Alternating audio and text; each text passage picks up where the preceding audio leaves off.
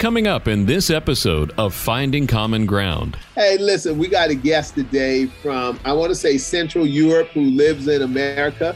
Uh, Adrian, Adrian's a good friend of mine. Yeah, well, he's right. Adrian, Adrian's right. The uh, infrastructure in Russia is not very robust, to say the least. Like when you go to Eastern Europe, you you enter the 1990s on a large level, infrastructurally. Why technology? Explain to our audience why technology is the key. They, they think AI is um, self driving cars. And we're creating dreams inside that dream. Like we're no longer dreaming, right? And if you're dreaming inside a dream, we've been incepted. You think we'll ever find common ground with AI? There are two sides to every coin. How do we deal with racial issues when they affect relationships? Finding common ground on all those issues that we come against. There's black and there's white. And I think as Christians, we have to learn how to get together because we're not in heaven. I've met more interesting people just by God just bringing them in. Republicans and Democrats. But a lot of times, when it comes to race and it comes to culture and it comes to perception, even as Christians, we don't always understand we look at it through our lenses. There's Bill. I grew up in a suburb of Cleveland called Parma. Uh, Any the, black people in Parma? There was not one. Not one black person, Not Bill? one. Come not on, Bill. One. You got to have one. A, nope. token black person. A token. And there's Odell. I grew up in Charleston, South Carolina. Public housing, single mom, divorced single mom of four kids, and I came up through segregation and all that kind of stuff. If a black person drove through the town, the police would stop and escort him out. Bill and Odell are finding common ground. A part of what we have to do is listen to each other, find the common ground, and question, not questioning you like you're on a witness stand, but questioning you for better understanding. Father God, we just come to you saying thank you for all your grace and mercy. Thank you for helping working everything out in my life as relates to my mother, as relates to my brother, as relates to my family. We just want to say thank you for just blessing us and just everything that we're dealing with in these United States of America, and also the people in Ukraine, God, everything that they're dealing with. God, we had another leader who got assassinated the other day in Japan. God, we just ask you to continue to touch the hearts of the kings and the rulers and the people, God. God, let them know that you have their heart in your hand. So, God, we thank you and we praise you. In Jesus' precious name, we pray and believe. Amen. Dear Heavenly Father, we just thank you for this day, uh, for the rain you provided to us and nourish the plants and nourish our souls, quite frankly. Thank you for this time with Odell and Adrian. We ask for blessings on this podcast as we go forward. Lord, just thank you for safe travels over the last three or four weeks with our families as we go back and forth. And, uh, and now we get a chance to stay home and catch up on all those things that we've left go. Thank you, Father, for loving us. Amen. Father, I just wanted to thank you for all the opportunities that have have been brought to the world and things getting better since COVID. And I really hope that they continue to do so, as well as the many people around the world that are still suffering and being greatly impacted, especially our youth. I am thankful for all the opportunities we've had to provide any blessings and support that we could over the past few years to alleviate any kind of suffering there was through so many like in so many communities. In our father's name i pray. Amen. Well bill how you been doing? I'm doing good. I'm doing good. I've been uh, working on my 2023 budget for impact and trying to figure out all that. So kind of d- d- deep into details uh, for it. I'm doing a forecasting by month. So it's uh, pretty intense. I think I got it done and uh, got a few more things to do and uh, got a busy week. I'm going to be around all week, which is nice. I teach uh, Friday uh, from 2 p.m. till 10 p.m. systematic troubleshooting. Ah, systematic troubleshooting. Yeah. Listen, you sent me on a wild goose chase the other day, and I think I finally found the goose. So I just want to let you know the last time we were on, used used a term and I didn't know what it was. So I went uh, hunting this term, and it's the NASCAR term for uh, the president of the United States. And I'm like, okay, what did Bill mean by that? And it says, I think it's "Let's go, Brandon." Yeah, that's it. And I'm like, okay, what in the world is Let's Go Brandon? And so I looked it up, Bill. I looked it up. You know, I failed in third grade and the fourth grade, but I was able to look it up. And when I found it, I'm like, okay, okay. Again, I started paying attention and I started seeing it on flags and everything. So I'm like, you know, sometimes when you don't know, you just don't know. No, it's kind of like uh, if you if you're thinking of buying a car, uh, all of a sudden you see that, that car on the road all the time, and before that you never even noticed it. So you were the, kind of that way with the term "Let's go, Brandon." Well, you know what? if you didn't know, you wouldn't. Yeah, I kind of, Bill. But if you didn't know, you didn't know. Hey, listen, we got a guest today from I want to say Central Europe who lives in America. Uh, Adrian, Adrian's a good friend of mine. Very, very smart young man. When you meet people like Adrian Bill, it makes me feel like I'm old and I don't know anything about technology. I met Adrian about four or five years ago. Uh, he was getting laptops and tablets and repairing them and giving them free to a lot of students, just wanting people to have an opportunity to fulfill their dreams uh, through technology. And one of the things we introduced him is, Bill, you're real big on youth. You know, Adrian loves youth. He's sacrificed, made all kind of sacrifices, but you've done the same thing. And you have a symposium coming up, right, Bill? Yeah, we we do. You and I are co-chairs of the uh, Youth Resilience Summit, and it's going to be at GTCC at the Cameron Center out by the airport on November 4th. And it starts about eight o'clock and be done about 4:30. Uh, so we'll be sending out notices on that. But if any uh, listeners are interested, uh, let us know and we can get them signed up. We're going to setting up our website so you can sign up right on our website and get your ticket. There's limited tickets, I think 250 is what the facility will hold. We're expecting to sell that out. And uh, we've been blessed to have raised the money to do it. And uh, we're being asked to do another one down in Wilmington.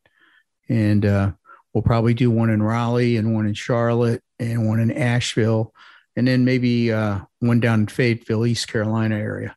So uh, the whole purpose of it is to educate people on acute childhood experiences called ACEs and how to make youth resilient from these ACEs, that uh, these ACEs cause many problems later on in life. And so we're trying to get it upstream. You know, it's interesting, Bill.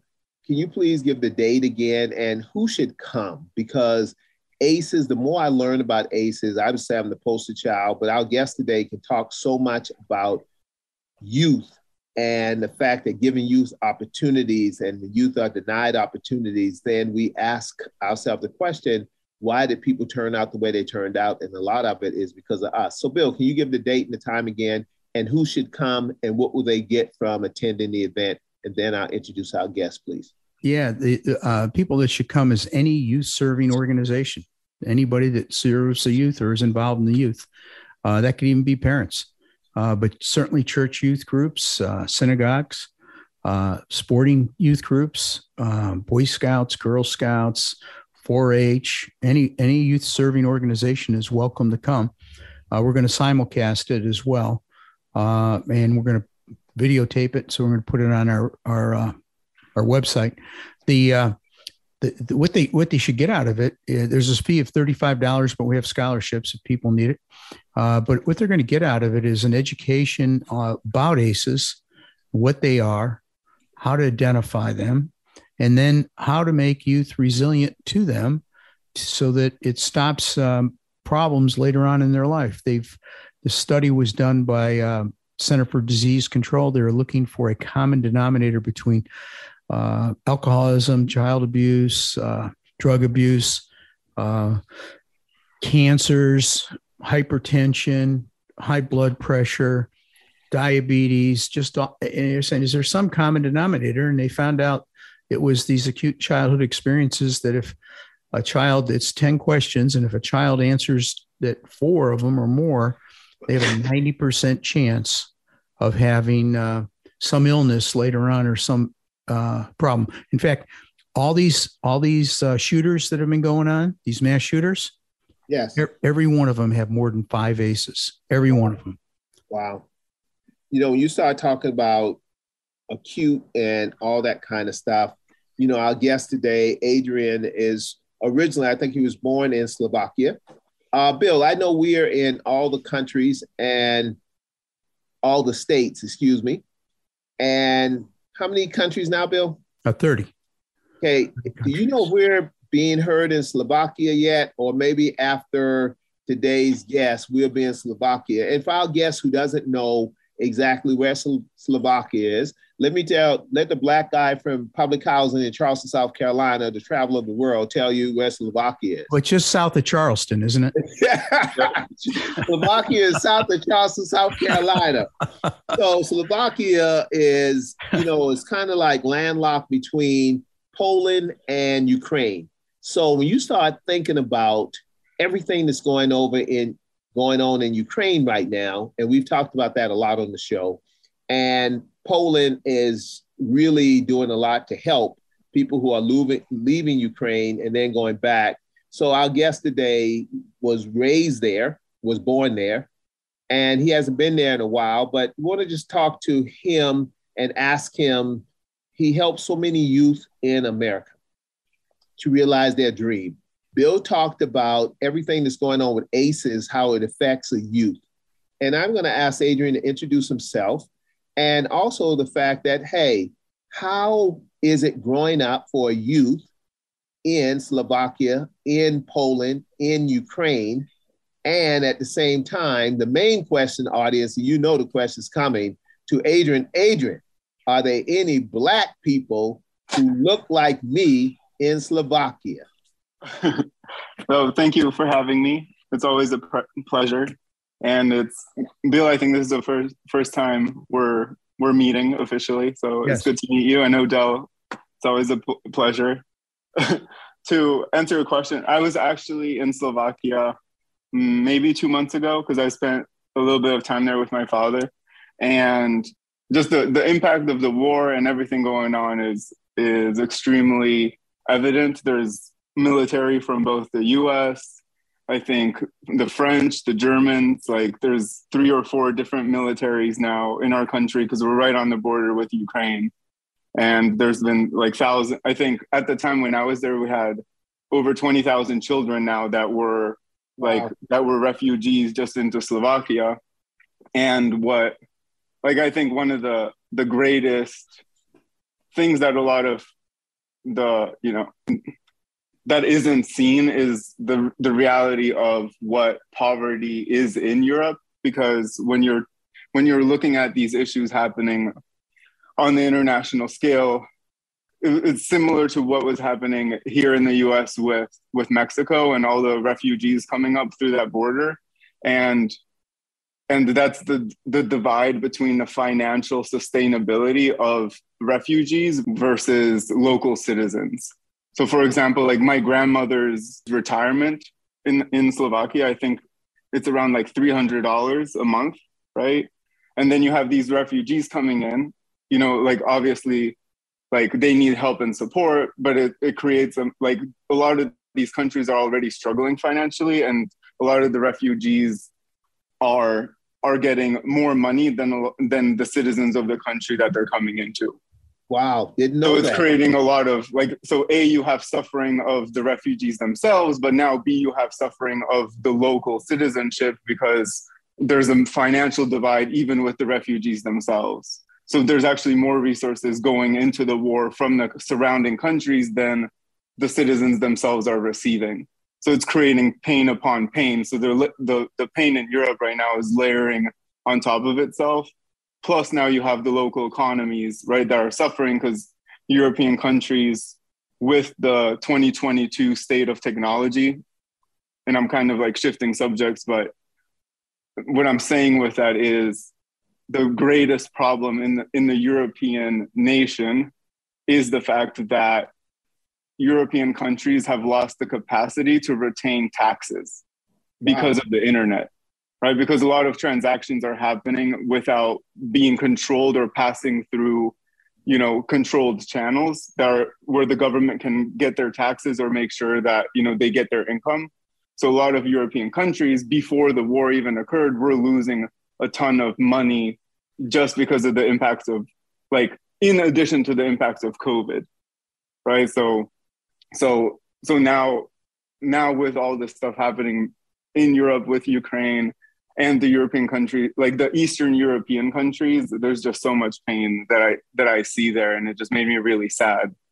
Like seeing not only what the impacts of war are, but also seeing the negative impacts of technology on modern, like on societies that aren't fully modernized, right? Because the ability to have access to internet and digital resources, different things in America, is much more like there's more infrastructure versus Eastern European countries. Like by the time you pass Ukraine and hit Russia, like Russia's infrastructure for participating in like the modern cloud economy is a fraction of Ukraine and a fraction of Europe.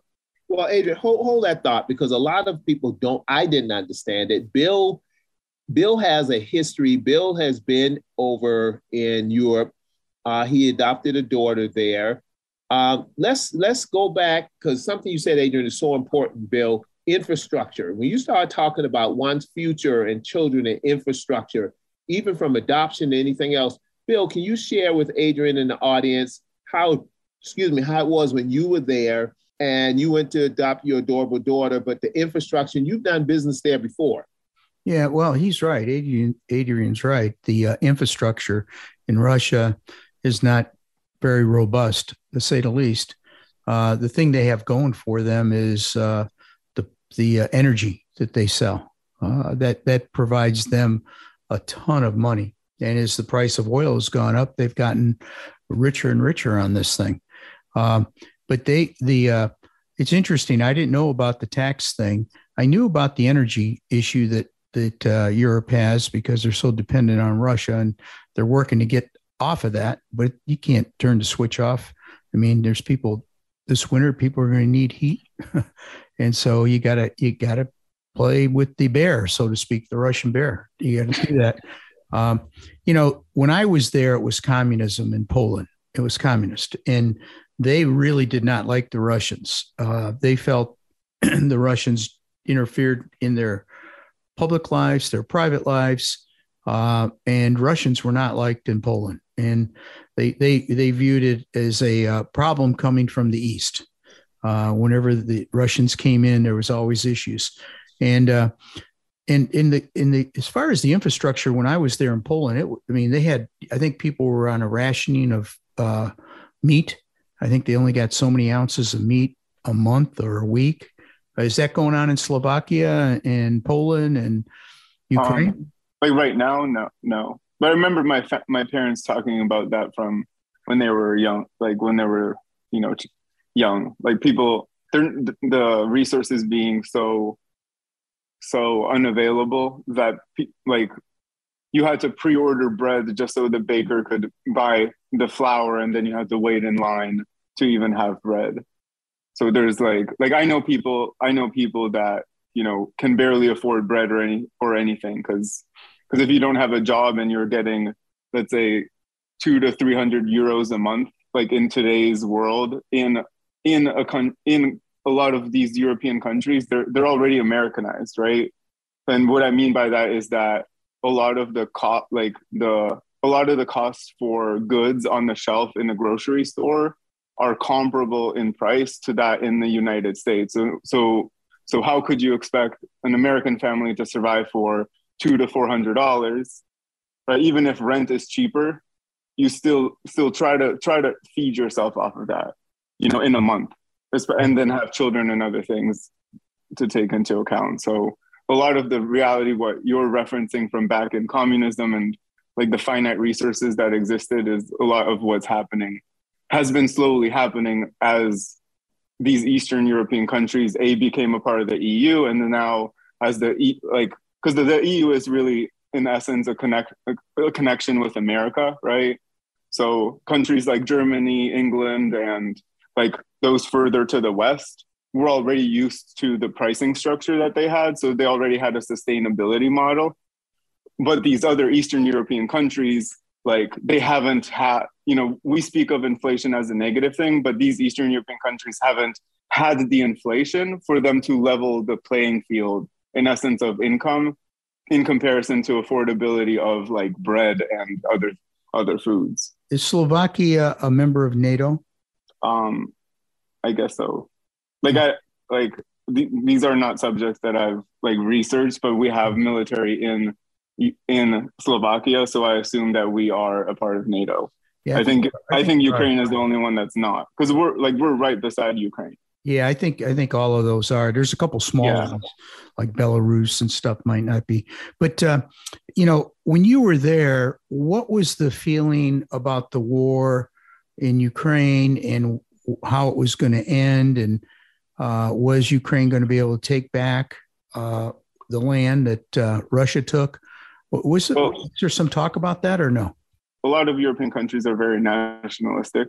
You know, like they like you know because it's from the times of kings and queens. So each kingdom in Europe had its own perspective of their own country, which is why culture like you can travel around European countries and experience different culture because by having that nationalistic pride, they preserve it.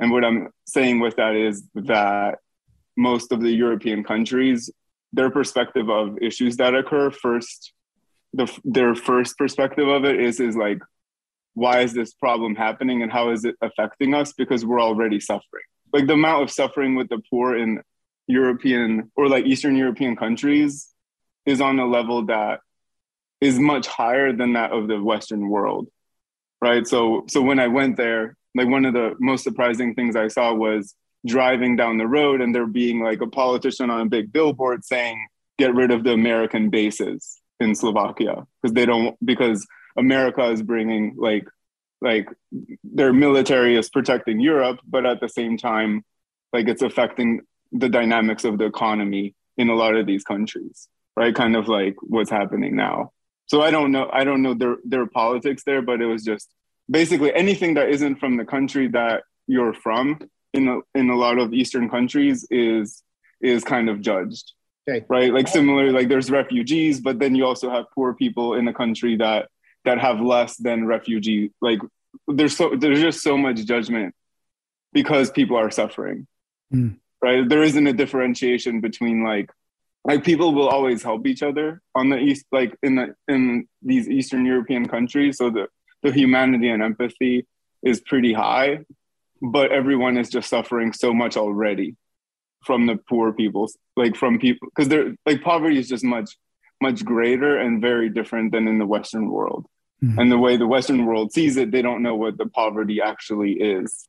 You know what i mean? Like from internets to having access to tech to a lot of my friends that have business like, oh now we have an e-shop. I'm like okay like you have a website now but but you know the entire reality of the fact that you have to spend thousands of dollars on ads to drive traffic to your business and being able to afford it and be good at it to have a return like that's a reality that hasn't even entered that economy for the common business.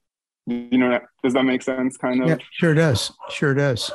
Like, i know it's a large subject but there's just like like when you go to eastern europe you you enter the 1990s on a large uh, on a large level infrastructurally right? And a lot a lot of this tension that's happening right now setting aside the reasons that the war began is the fact that there's a massive technological infrastructure divide between like america western europe eastern europe and then the east right? And and you have a massive political shift as well like the more east you go.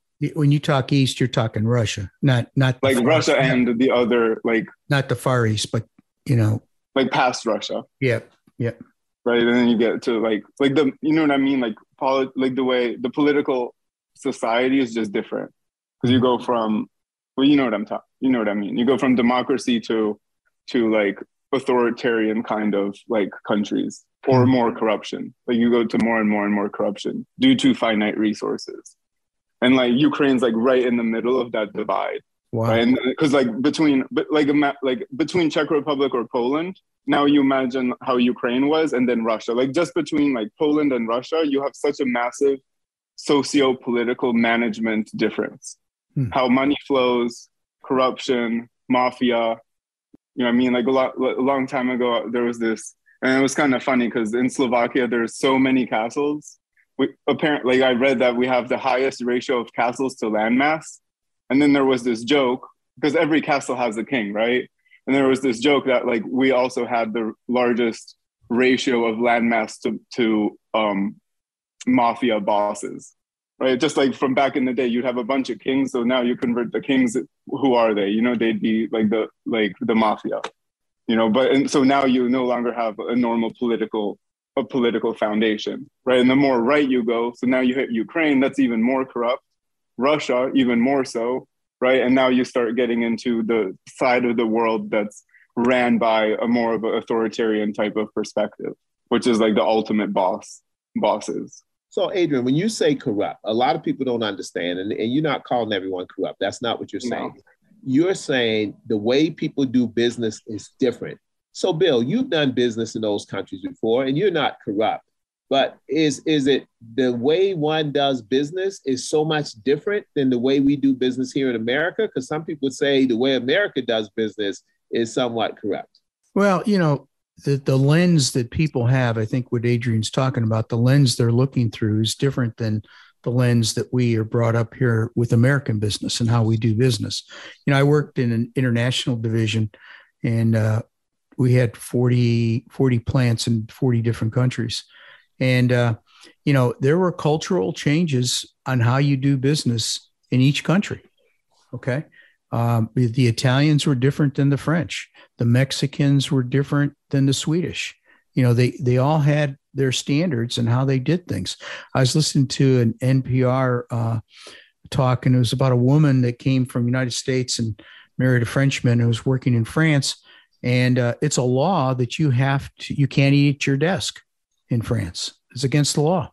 They they the law says you have to take two hours for lunch and get out of the building and uh, and she did she she wasn't brought up that way. She worked she would eat at her desk. She she get work done, and it wasn't a big deal. And they went back on the history of it, and it was a cultural thing.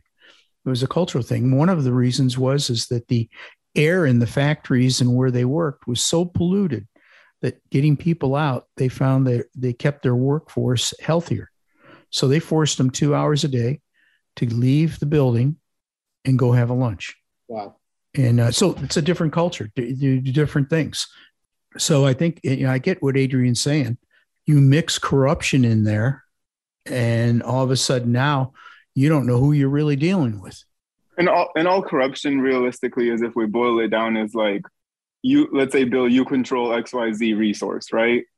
And you don't like me, and you're like, you don't get a, you don't get to be in the deal, right? But the resource you control serves everyone you know what I mean? And it's not even a part of the deal. It's about the fact that it's there's there's a there's just closed groups of people controlling the finite resources because over the years the battle the like the amount of energy and fight people had to put in for change in those countries they still protect them those resources if that do you know what i mean like some and i always relate it back to the to kingdoms Mm-hmm. Right, it was so hard to accrue more land or more resources or whatever, and then they had to protect it.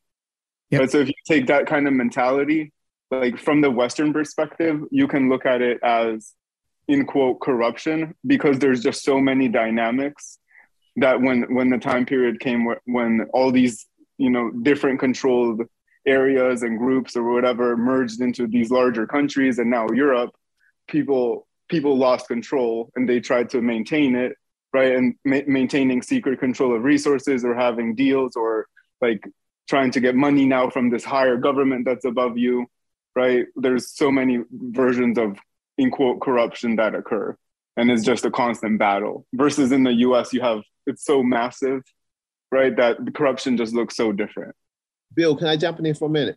Sure. So adrian when you start talking about culture and we think about the children. So, what's the children's future?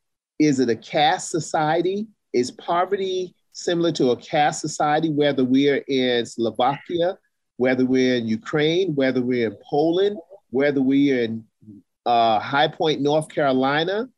And how does children, because Adrian, you spent much of your young adult life taking care of children why technology? Explain well, to our audience why technology is the key. Basically, the way I look at it is, is I've grown up in three different timelines. right? One timeline is like the 1990s where human connection and people working together is how you grow and achieve, right? So me and you know each other, we do something, right? So that was, let's say, my childhood. Then we moved to Canada. All of a sudden, me and you wanting to do something, even this podcast, for example, right? Me and you can't just decide. You need a tech guy to run it, distribute it, market it. Wow. So our our freedom to act and do and achieve and dream is now barred by a technological barrier, right? Now, now we have the third, like, like the third reality timeline, right? Which is so like the first timeline I described is like the 1990s, right? A lot of this Eastern European technological infrastructure that we're talking about is still in that realm. Like I know people that have 30, 40 stores that don't run on a single computer, right? That still exists, right? Now we have the in between, which is this transitionary, right? System, which is like you want to do anything now and make money. Like you need to be a technologist to achieve literally anything. So a lot of your like oomph and power that you have to manifest and create is barred by te- tech. Like you have to interweave with it. And now you have the third realm, which is this whole new realm that's occurred and like truly came to light with COVID, which is the fact that now here's this cloud, here's this brand new economy where all this money's going into, into like the internet. And you now are third in line, right? Now you not only have to understand and see this this cloud economy that's like like hovering over the Western world, be able to be able to maneuver and utilize 5 10 15 different mechanisms and cloud-based systems and then create with it. Wow. Right? So so the origin of my foundation slash nonprofit was technology for the future because it was my realization that when i went from the 1990s into the transitionary period my family lost the power to create their future mm. because it wasn't family creating the future it was now tech creating the future and now we're in a time period where technology is the future. And now t- taking that like one step backwards to our children, our children no, do no longer have a future of their own. It's whatever the tech decides. So, which is why our children and so many of them are so sad and depressed. Because, like, good luck navigating a sense of purpose, direction, or like community with what technology now is. Because technology is no longer what technology was. When we when we manifested technology as a human species into society we manifested it as a tool to achieve some sort of a goal. Like i want to make this cup i created i used electricity heat raw materials to ma- create this cup right that was utility right now the majority of the time that you're utilizing technology and looking at a screen you're not manifesting actionable sense of purpose, connection, like actual human to human connection, mm-hmm. right? Because feeling energy, being in the room with a person is incredibly different, right? And and it's creating a divide. So now, without realizing it, we're we as a hum as a human species, right? Not only have we, and I'm going to get a little philosophical, right? Not only do we now have to navigate the fact that we have to talk to each other to have understanding? But now on top of that, we also have to now navigate an understanding of tech of tech. And then when you look at that, like communication is a must, connection is a must with individuals, and now you now you involve like technology into the mix. Now, when you ask an individual, are you a soul or do you have a soul? Where would they relate to themselves and others? because there's like five layers between like having a like understanding what even your own presence is. agent right? now, that makes me think of artificial intelligence. So here, here it is. Back to your point on the three things. Bill and Odell, two old geezers, two old guys sitting there going to do a podcast. You're saying, okay, only in America can y'all two old behinds get together and decide with your own idea you are going to do a podcast. Now you are listened to in every state in the country and over 30 other countries around the world. And we're sitting here, no one's telling us what we can say and what we can't say.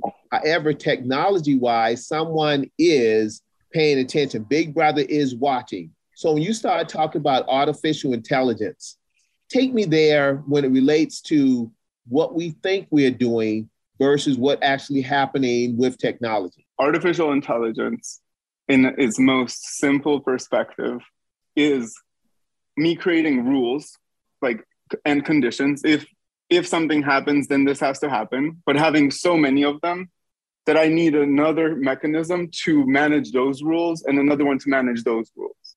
Hmm. Right. So I'm creating now I'm creating logic. That logic is what artificial intelligence is right? Like you could even you could create artificial intelligence by yourself, just having a rule that runs rules that runs rules that runs rules, because now you have something you're getting closer and closer and closer to what we we see as human logic, which is why we call it artificial intelligence, because it, it's a system that can have multiple references at once.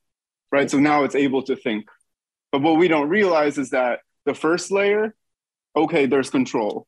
The second layer we don't know what the first layer is doing.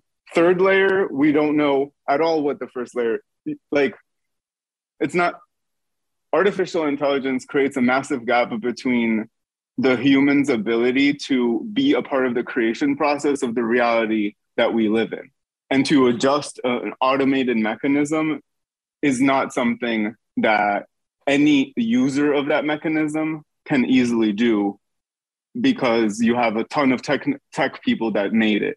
So if you even if you made this AI system for you to want to change it, like you wouldn't even know how. Right? How like my question is always how many of these people that make AI, the creators themselves, but alone could go in and change it. Like probably not many because it's so massive. Right? So what what is the most important part of AI is the fact that humanity and even Elon Musk Musk talked about this concept. This is the fact that like we're heading into a space where we're going to have super intelligence, which is like a system that manages all the AI, which is another layer, right? Which is that like, which is that super intelligence, and we're going to trust it, right? Or we have to have a different path, which is the path that I wish for for the world because I see what the current technolo- technological state is doing to the human soul right? Like like the human soul and the it's not even about an individual having the ability to control their sense of purpose destiny and direction. It's about the fact that that technology and ai will never will never protect the human soul.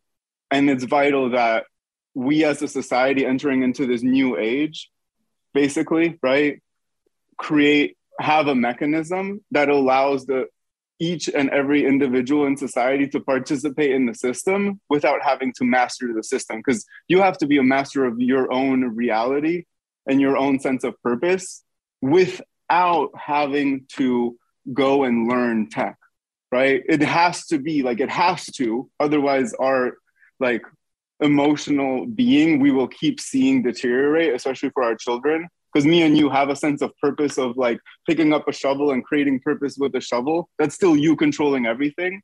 But now imagine that that shovel is no longer a shovel.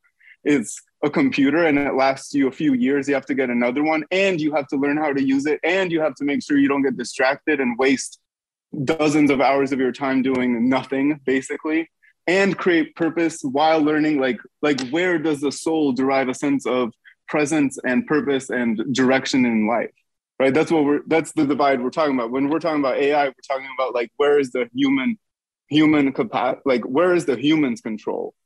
And not even the human where is the soul's ability to create purpose explore? We've explored the planet. Okay. you know there's nothing more. Hold that thought.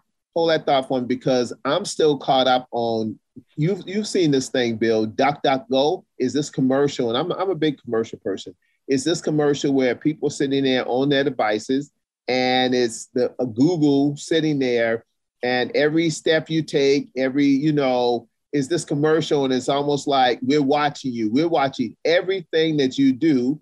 And I think this app called DuckDuckGo, if you download it, it's supposed to erase your tracks on everything you went to. If I went to a a pie shop store, as, as you all know, I'm losing weight now. So if I went to a pie shop, I want to get that erased. Or if I went someplace else, so, Bill, what are your thought on all this? Because we're talking, Adrian. Adrian's a genius. We get that.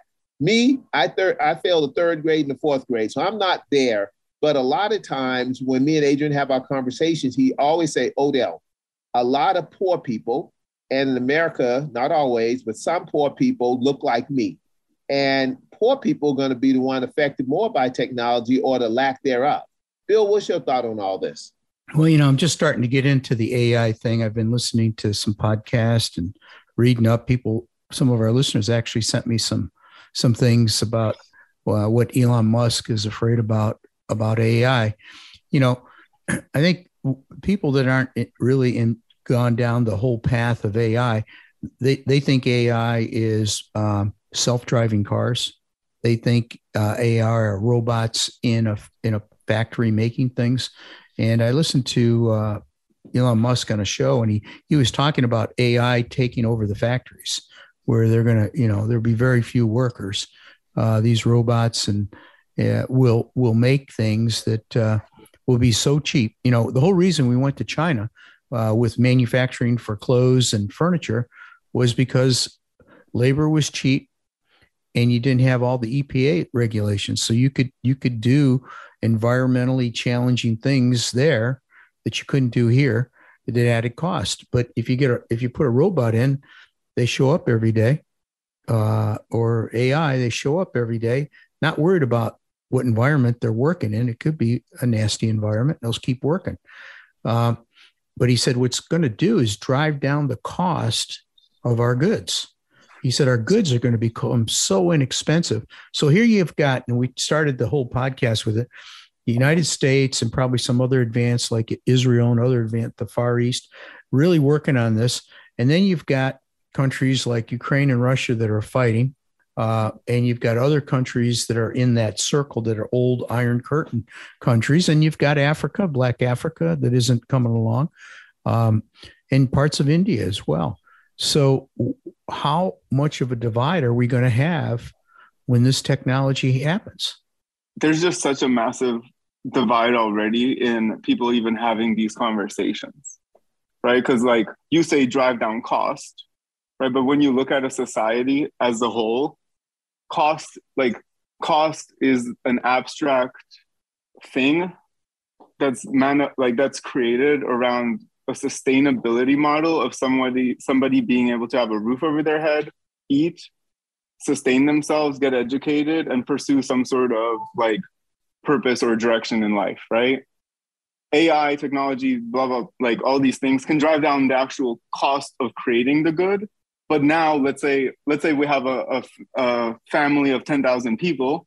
All of a sudden we have AI. So 5,000 of our children no longer have literal jobs, right?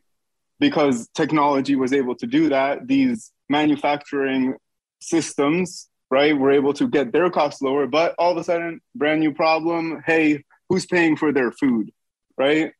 Like, who's paying for the 5,000 people that no longer have jobs?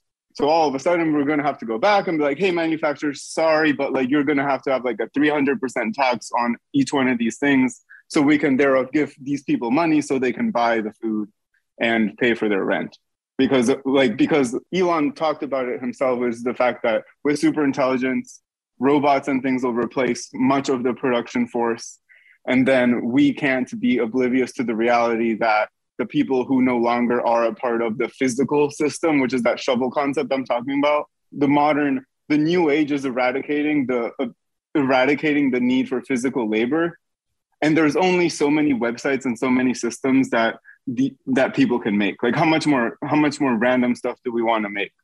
You know what i mean?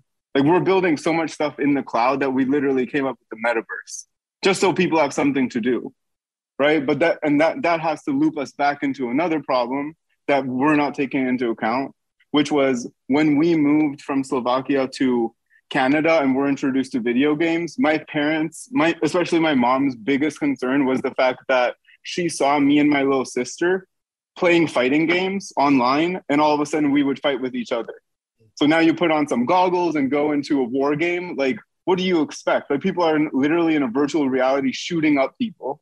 Like, of course, you're going to have a ton of violence. Like, what do you expect? Right. And the metaverse and all these things are bringing that reality. Like, like if you spend, let's say, 30 hours playing virtual games at home, shooting people, and you take those goggles off, like, are you not gonna pick up a gun and go shoot people at some point? You know what I mean? Not only do you not have friends in your local community now because you spend literally full time in the virtual realm, but you're doing things that are unrealistic to the reality we live in.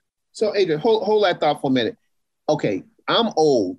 The virtual realm is a the mega metaverse, whatever it's called. I, am not in the chat rooms and mega. So you're saying it's a whole nother quote unquote virtual world where yep. Odell can be anything he wants to be in this yep. virtual world. Yeah. And so I could be as good looking as Bill in this virtual world. And I go in this world and I meet friends from all over the world.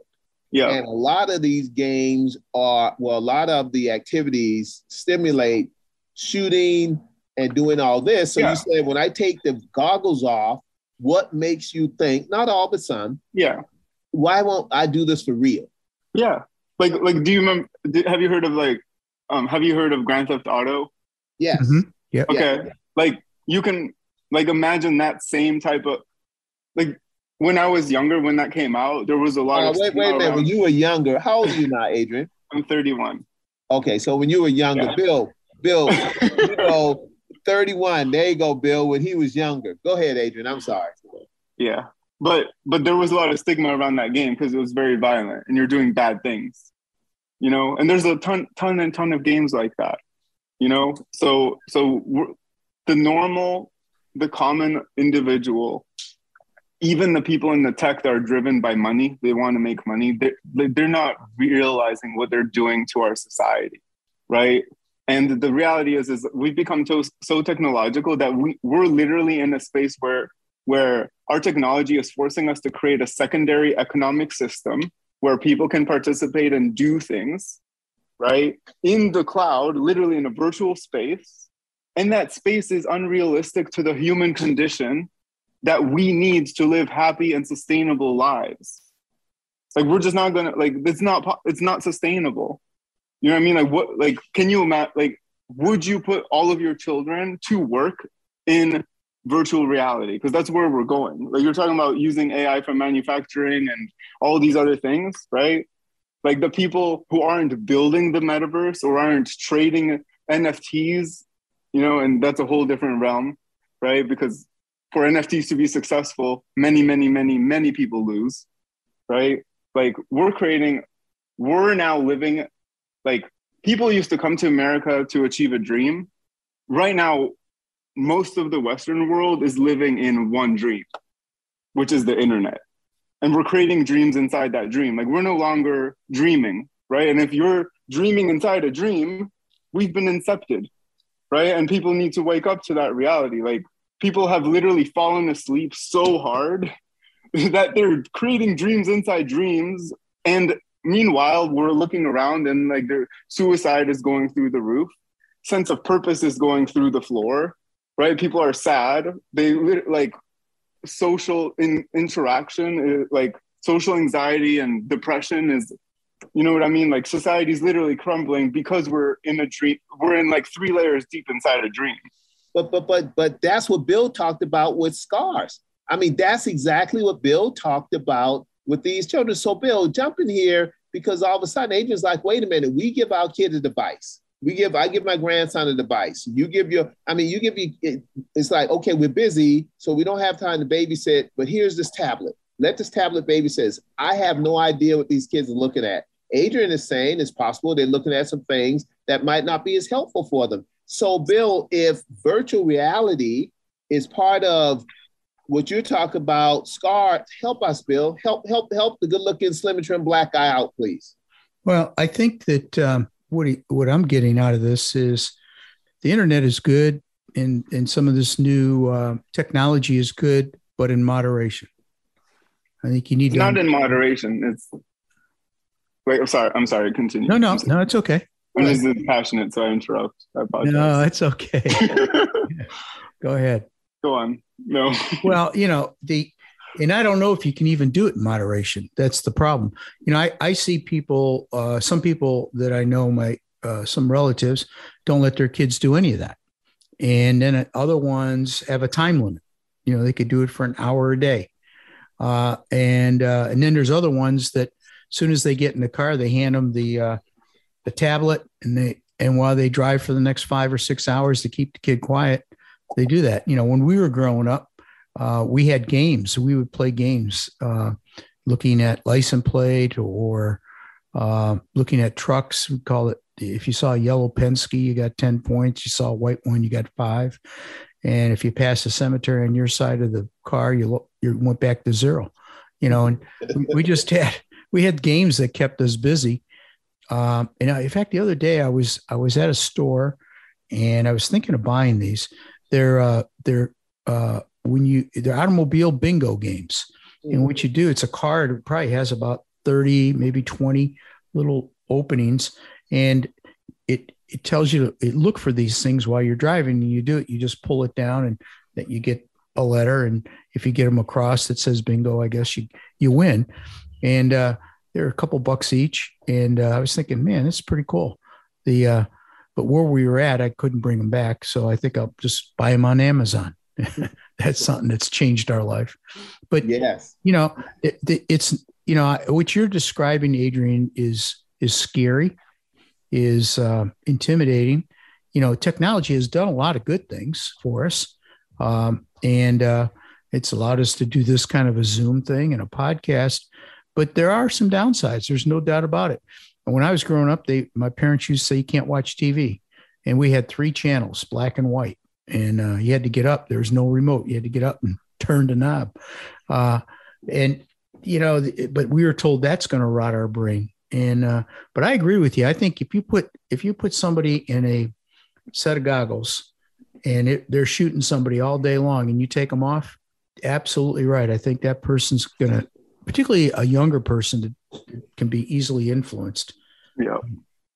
So I interrupted. You're getting passionate about saying something. Go ahead. I mean, it's and I, I used to like be, before COVID. Oh, Odell, remember when I used to get so like almost angry around what was happening with tech and where it was going? Yes. And it even led me to developing. So we've been doing a lot of R and D, developing a system to to help like bring back basically the soul, right? Because because of everything going on.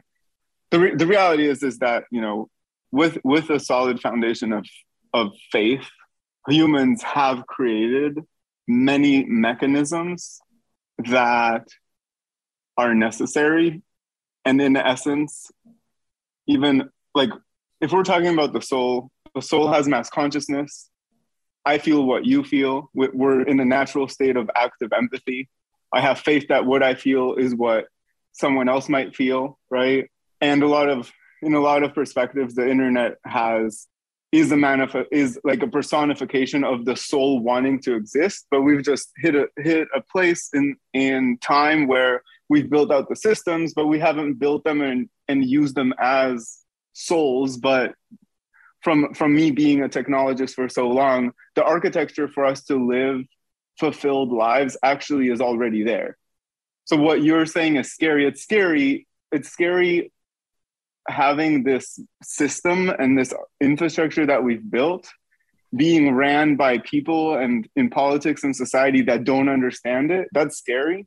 But that same infrastructure and mechanism can literally be inverted to, to, to give you so much confidence, choice, and direction in life that people within like an extremely short amount of time, for example, like your child would never be confused about what they can achieve, how to achieve it, and opportunities literally being like handed into their lap.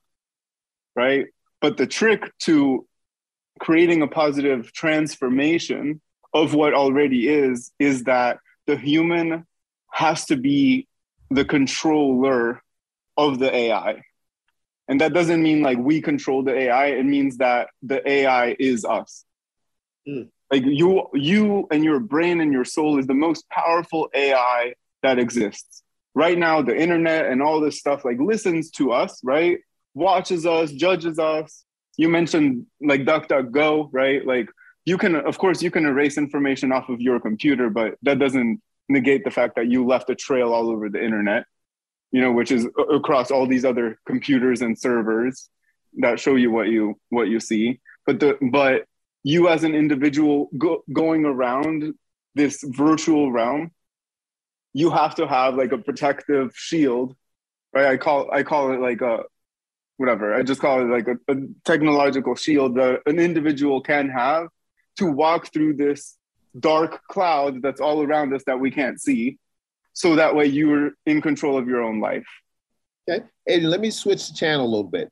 You have a nonprofit called technology for the future technology for the future audience is a 501c3 and it deals with open doors to new worlds for opportunities for students and their families by technology but also adrian you have this thing called open doors challenge and dreamforce can you can you explain to the audience what it is? Because if someone look you up on LinkedIn, mm-hmm. it says Adrian is a dreamer, building a guide that equips humanity with support to see life through purpose. Now you could be a millionaire out there making all the money in the world, but you're using your strength, your technology, your stuff on helping those who are less fortunate than you. And my yeah. question is why? Why do you even care? because I know like the the main reason I care is personal and it's because I've had technology strip my family's freedom to control their future and I refuse to live in a world where that can happen. And it's as simple as like if you don't have a computer good luck. Right? That used to be that. It used to be that simple statement. Now it's like if you don't have a computer and a ton of knowledge to utilize it and have a little bit of money to pay for all these systems that you need to achieve something, right? You can't. As though the power of can't has consumed a lot of potential. And I and and you know, knowing what life was like before tech, coming from that country and having gone back and forth to Slovakia and Eastern Europe, where technology hadn't yet consumed society, and it still on a very large scale hasn't. A child should never feel like there's 15 steps they can't see to dream, just to have the freedom to dream. Like they can't.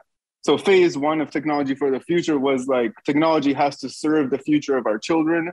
A availability and in quote the digital divide. Yes, it's one founding element of the perspective that we have, but it's also even though the normal, you know, the common masses think that that's huge, but that's like a tiny fraction or a tiny drop in the bucket of the actual problem. And then the second layer is is the fact that the world desperately is in a state desperately needs these technological systems to actually serve the human like this to serve mankind and our children and we have to take a step back and realize that that as we monetize and digitize wisdom we're taking it away and making it inaccessible like yes you can learn a ton of things on how to do something online on YouTube and on the internet. But you also need to take into account that most of that doing involves paying for something after because you need 15 different tools to achieve something. You need to learn them, master them, and whatever. Right. So if you don't have, like, let's say Adrian as your friend to teach you how to use it and hold your hand so you don't lose the confidence or the courage to master that system and start a podcast, you might not start one ever right many people do but you have to remember that maybe out of if we have 100 children how many of them will they will take it on by themselves that's heavy why you know? do you, it looks like you've helped thousands and thousands and thousands of children the majority of them look like me black children why black children why do you have something it's, against white children a, what's going on you don't like white people it's not about black or white because because coming from slovakia where it was pretty much like all white people. You Is know, no black I, people in Slovakia, I, mean, I think there might have been like a handful, but not really a really. handful of black people. Okay, so you know where they came from. Those handful of Parma, exactly. Let me get all those all those handful of black people who went to Slovakia came from Parma. yeah. You know, there's a, a Slovenian uh, village in Parma, big one. In fact, we were when we were there for Fourth of July the uh, they re-golded the uh, church, and man, mm. you turned the corner and that sun hit that. It was like wow, hard to miss. But they're uh, they're they're doing a lot of stuff for uh, Ukraine and Slovak as well, Slovenia. Sorry to get off subject, but you made me think about that. But we're getting near the end here. We're getting toward Yeah. the end, and we always ask our guests a question, and that is, how do you find common ground? You think we'll ever find common ground with AI? Or No. with or with black people, black children. You keep giving black children technology. So, So, and you said Odell is not about black and white. To Bill's question, the common ground, Adrian, if you give someone a fish, they eat for a day. If you teach them how to fish, they eat for a lifetime. And Bill, that's what Bill does for a living. He trains people. So help us, Adrian, find common ground on what can we do to help our youth in the midst of everything that's going on with technology, sir. common ground exists in the knowing of because common common common ground to me is ultimately having the awareness of pathways to alleviate yourself actively of different sufferings that enter into your life right? Having the pathways to alleviate yourself of suffering that may enter your life and having the support to support and tools to do so. So for common ground for humanity to exist means that that which ties back to the system I've been building for so many years is having the mechanism to have the wisdom and the support to enact that wisdom, to act on that wisdom, to free yourself of the suffering that may have entered your life, which in by definition is what family is and does. Because if you bring a statement, any statement of suffering to another individual, you are seeking a pathway or guidance or wisdom for them, for you to free yourself of that suffering. So you're seeking choice. When choice is presented, you have to have the tools and and support, confidence, right, to enact that choice, and then have have enough like energy and support as well to be able to carry it all the way out until that suffering has been eradicated from your presence. And that's what and all of those things exist already in the world. Is just a matter of the fa- of of of bringing technology together to serve the individual which is that mechanism i've been talking about where where we're not living in the world of technology. We are living in our world using technology to make our lives free of of suffering and pain so we can have the freedom to be closer as a family and ultimately the divide between the old age which is before technology and the new age is the fact that technology exists to make the world more united but we're no longer in an age where where a sword will help us survive. We're in a time period where a guide is what humanity needs to survive because because now our survival is about about being able to master the very system that we've created instead of mastering the land that we needed to conquer before you know back in the day. So before we were given a sword now we need a guide. And that's and but we already but i have like full faith that we already have everything we need on earth. We've built it all out. We just need something that serves the like we just need a guide to serve the individual's freedom to navigate the massive amount of wisdom and choice that exists. There's already freedom from suffering everywhere. Like suffering is no longer an issue on earth or suffering is no longer an issue on earth because the solutions exist right? Meaning that if people are suffering they're only suffering because they don't have a guide. They're not suffering because they're like trapped in it.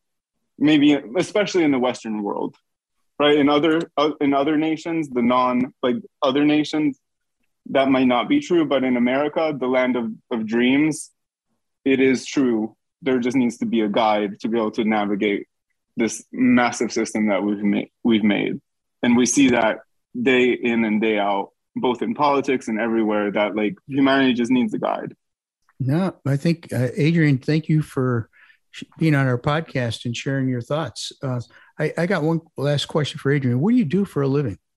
what do you mean Well, you got to have a job. no no I, so so i've run since since i was 13 i've been running my own tech company hmm creating pathways to alleviate suffering from first my family where technology created barriers took away our choice. You know, we left Slovakia to have more freedom of choice to Canada. Then America is America is the ultimate freedom. You have more choices here than anywhere on earth, and and you know it's a freedom I'm willing to sacrifice everything for. So I've been building a tech company. Then when we moved, and I noticed a lot of my clients in my computer stores that I had back in high school were unable to afford computers. I started selling two, three hundred dollar laptops for a hundred dollars because I didn't care. I was like, like, because I knew the pain of not having access. And then I started technology for the future to give those computers away because there were still so many people that who couldn't afford them. And now in about in 2016, seeing all the like me being the architect, because I like to call myself an architect. So I see technology and how it works and operates together. So I'm the person that can, you know, make it all work well to like come together in, in a certain way. So in 2016, I started a software company that's been building a guide, right, to be able to that an individual can use to achieve, to have the choices, resources, direction that they need to alleviate themselves of suffering or or obstacles that they face when when wanting to achieve something. Do you have a website our listeners could go to? Um, it's technologyforthefuture.org. Technologyforthefuture.org. Yep. Adrian, thank you. Uh, Odell, do you have anything to add? We're going to end this. Yes, Adrian, if, if one of the, because you've thrown out some heavy duty stuff, and some of it went over my head. I caught a lot of it. Some of it hit me in the forehead. That's why I have this this scar right there. Adrian, if people want to contact you personally and follow up, uh, how do they contact you? They they can through technology for the future. That goes to to um like there there's a way to contact us through the website on technologyforthefuture.org. It'll go directly to our our email and I'll and I'll get notified. Good. Great. Perfect. Well, thank you, Adrian. Thank you. It was a it was a pleasure um, doing this with you guys, and I appreciate you inviting me. We look forward to meeting you someday. Yes, soon. Find Bill and Odell online at thecommonground.show. This podcast is a production of BG Ad Group. Darren Sutherland, Executive Producer. Jeremy Powell, Creative Director. Jacob Sutherland, Director. All rights reserved. Whether you're a big, medium, or small business, managing and growing the bottom line is important. Focus CFO brings the experience and financial acumen of a Fortune 100 chief financial officer to your company at a fraction of the cost. P&L help, internal reporting processes, or any business transitions or events. Focus CFO will help you and your team have a CFO in your company's back pocket. Focus CFO. Learn more at focuscfo.com. This podcast is brought to you by Yes Weekly, the Triad's largest circulated and best read weekly magazine. You can also find us online at yesweekly.com and on Facebook, Twitter, and Instagram. Yes Weekly, your trusted news leader for local arts, entertainment, music, food, and more for nearly 18 years.